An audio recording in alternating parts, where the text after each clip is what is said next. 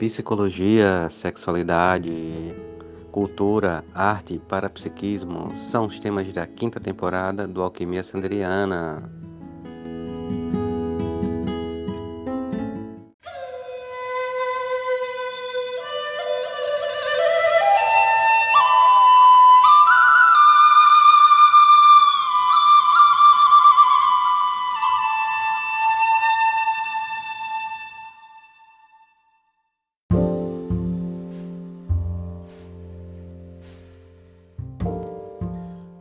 Alquimistas! Bem-vindas a mais um episódio do Alquimia Sanderiana.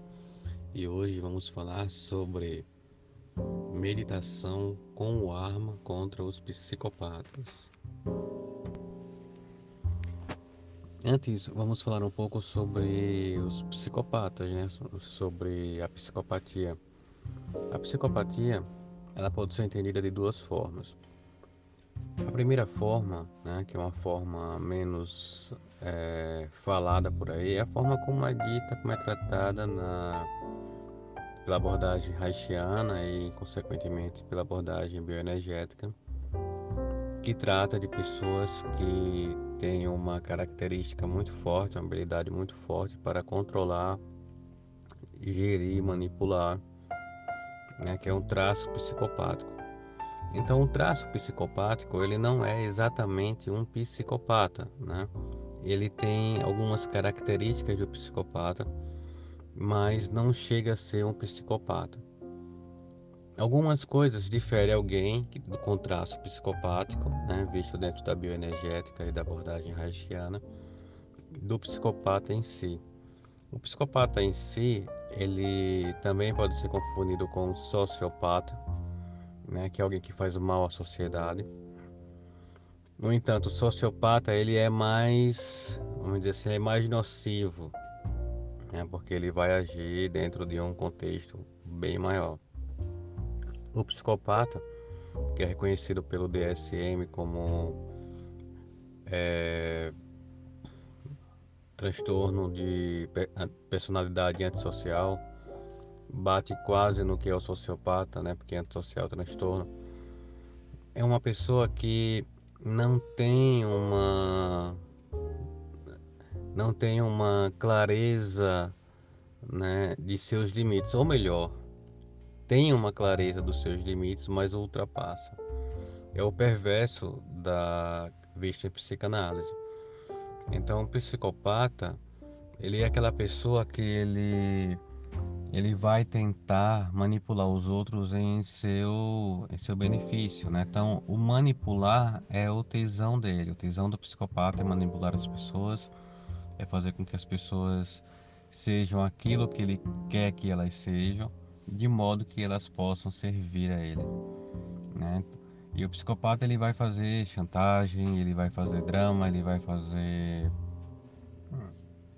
ele vai fazer com que a vítima se desequilibre para que ele possa é, dominá-la.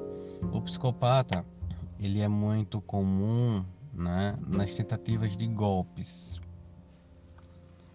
O psicopata ele vai primeiro tentar fazer com que você sinta confiança nele, né? E a partir daí ele vai estar sempre é, se aproveitando dessa confiança e se você por algum motivo tentar contestá-lo, né, e quando ele perceber que você está contestando, ele vai se virar contra você de uma forma muito, muito agressiva. E ele pode ser muito cruel. E o psicopata, ele só visa o ganho próprio, ele só visa a conquista própria, e os outros são só recursos para que ele tenha essa, esse resultado. O psicopata é bom que se diga, embora ele pareça ter remorso, ele não tem remorso. É uma pessoa que ele não, não tem a, a, a natureza das emoções do sentimento. Ele finge emoção, ele finge sentimento, mas ele não sente. É. Ele tem a, a, a predisposição reptiliana de, de atacar ou fugir. Né? Ele pensa muito bem como vai fazer para atacar e, vai, e, vai, e como vai fazer para fugir, mas ele não sente emoção. Né? Ah, mas o psicopata ele fica feliz quando ele consegue alguma coisa. Ele fica satisfeito e expressa isso como uma forma de fazer um teatro, né? Ele aprende as expressões humanas e ele vai tentar usá-las para simular sentimentos que não são verdadeiros. O psicopata ele pode ser até entendido como uma variante né, de uma de um ser humano, né, mas que não chega a ser um, um ser humano porque falta né, o, o quesito da emoção. Né? Então, assim, se veste de ser humano, se comporta como ser humano, mas por dentro é outra coisa. Né? O psicopata ele, ele também tem um traço que é muito interessante de ser, de ser percebido, que é o traço de, de narcisismo. O psicopata geralmente ele tem um traço narcísico muito forte. Se o psicopata tem alguma relação e ele vê que essa relação não está dando o resultado que ele quer que dê, né? ele vai fazer de tudo para destruir a relação e destruir a pessoa com quem ele está lidando. Né? Ele vai buscar burlar regras, vai, vai tentar se colocar acima, vai tentar provocar o desequilíbrio emocional das outras pessoas ele vai fazer de tudo para controlar, porque ele tem que ser o centro das atenções, ele tem que ser a pessoa que vai ter o resultado. Se é em um esporte, por exemplo, o psicopata ele não ele não reconhece o mérito do seu adversário. Né? Então, se o adversário teve algum mérito é porque ele estava com algum problema, né? E ele diz isso, olha, eu perdi porque eu tô com algum problema, um problema X, eu tô machucado, eu tô com uma preocupação, não me concentrei. Então, o psicopata ele tem muito disso, ele sempre tenta se colocar no centro das situações. Né? Ele é como se tudo orbitasse em volta dele. E isso é muito nocivo e é muito tóxico. Mas aí vem uma pergunta que é muito interessante. É, como fazer para driblar a astúcia do psicopata? Porque o psicopata, ele é muito astuto, ele é muito inteligente, ele é muito esperto. Porque como ele não tem emoção, né? Ele consegue ele consegue não ter a vista poluída pelas emoções. O que, que as emoções fazem com a gente? Quando a gente está com muita raiva, a gente acaba falando besteira, fazendo bobagens, porque as emoções conduzem os nossos pensamentos, quando na verdade são os nossos pensamentos que devem conduzir as nossas emoções em situações é, de conflito. O psicopata em situações de conflito, ele é sangue frio, ele não tem uma ele não, ele não tem a nuvem das fortes emoções bloqueando a visão dos seus atos. Então ele vê tudo muito claro. Quando outra pessoa está tentando se equilibrar interiormente, o psicopata ele está vendo todo o ambiente.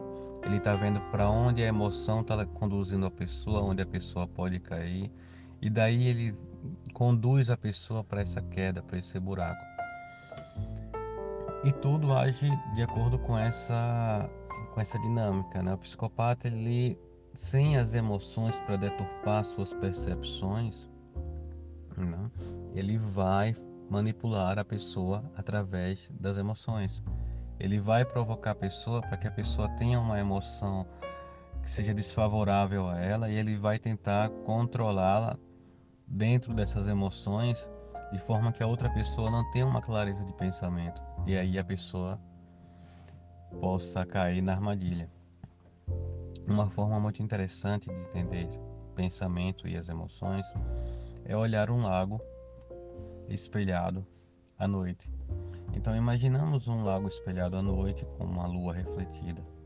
Assim são as nossas é a nossa mente né? Quando ela está serena. Então ela é um lago que reflete a lua em verdadeira grandeza. Né? Uma vez que as emoções, né, elas conturbam nossa mente, é como se um vento encrespasse o lago e nós víssemos a lua particionada. Outro exemplo é tentar ver o outro lado de um liquidificador com água dentro. Né? Imagina um copo de liquidificador com água dentro. Então você consegue ver de forma translúcida o que há do lado de lá. Se a gente liga o liquidificador e aciona o movimento da água, a água ela gera um movimento e você vê o outro lado turvo ou não vê. Esse movimento são as emoções. As emoções em movimento, elas não nos dão uma clareza real da situação, mas ela dá uma situação colorida pela cor das nossas emoções. Esse é o ponto. O psicopata ele vai conseguir nos controlar através das nossas emoções. Ele vai tentar nos jogar em uma emoção tal para daí controlar todos os nossos passos, não pela nossa mente, mas pelo nosso emocional.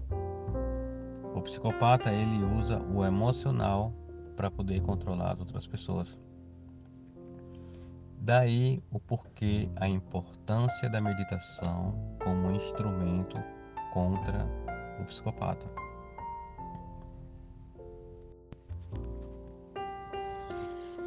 Não vou me aprofundar no tema meditação, porque existem várias técnicas.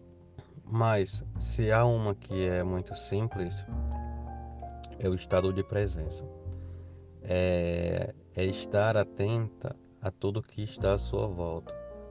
É perceber as coisas, é valor, valorar a, os cinco sentidos e suas percepções. Se se está sentindo o aroma, que se preste atenção nesse aroma.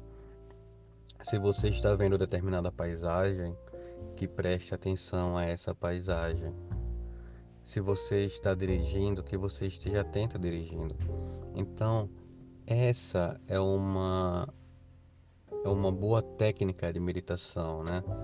Focar a respiração, prestar atenção ao que está ouvindo, é o estado de presença, é o agora. Em outras palavras, podemos podemos citar o mindfulness, que é a atenção plena. Então, no momento em que você tem atenção plena, você está ciente e você está com a mente muito clara. Se você volta ao passado, você vai despertar alguma emoção do que você viveu. Se você planeja o futuro e coloca sua mente no futuro, você vai trazer a emoção, uma ansiedade daquilo que você queira fazer.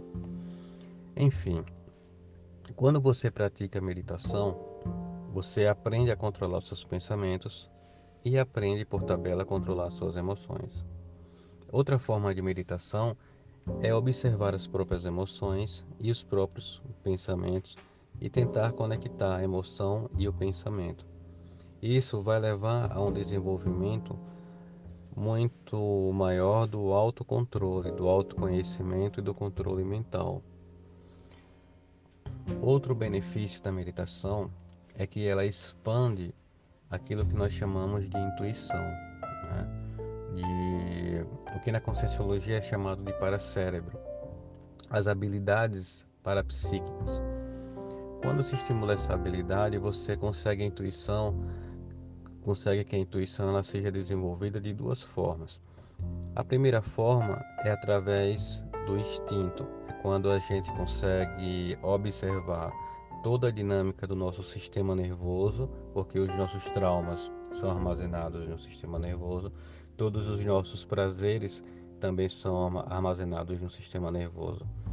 Então, nosso sistema nervoso não registra apenas as nossas dores, mas também os nossos prazeres. E quando nós precisamos de algum recurso relacionado a dor ou prazer, trauma ou cura, por exemplo, o sistema nervoso nos coloca essa sensação e essa sensação nos vem como intuição.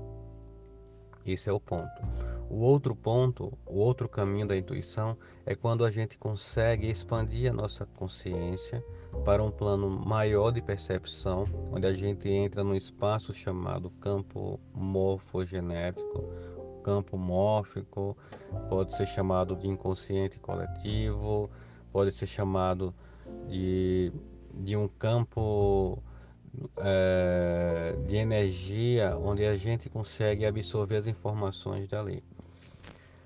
Quando a gente tem essas armas, a gente consegue manter uma emoção calma, tranquila, a ponto de ler o movimento do, do psicopata. E lendo o movimento do psicopata, fica muito mais fácil entender o que ele quer e para onde ele quer nos conduzir, e daí evitar esse erro, porque eles são extremamente inteligentes. Eles usam a mente de uma forma extraordinária, eles são muito astutos, são muito espertos, estratégicos. Quando a gente consegue ampliar nossa mente para um campo dimensional mais elevado, a gente consegue entrar no campo emocional do psicopata e consegue sentir né, antecipadamente qual é a vontade dele. E quando a gente sente a vontade do psicopata, a gente já sabe o que, é que ele quer.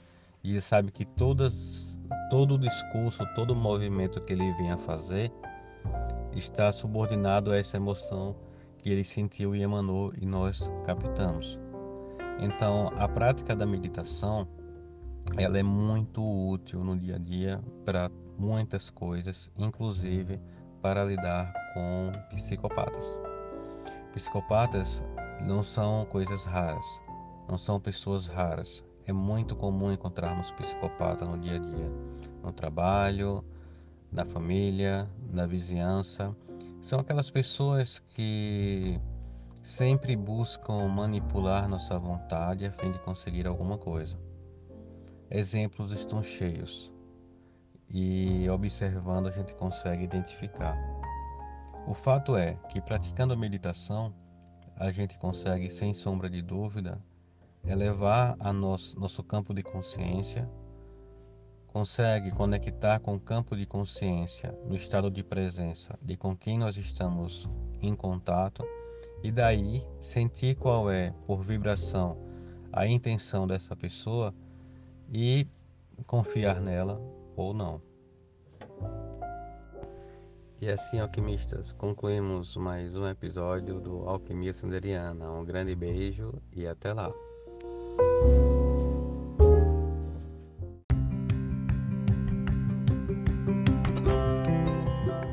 O podcast Alquimia Sanderiana tem o apoio do Chalé da Chapada, no Vale do Capão, Chapada Diamantina, o melhor lugar para se hospedar.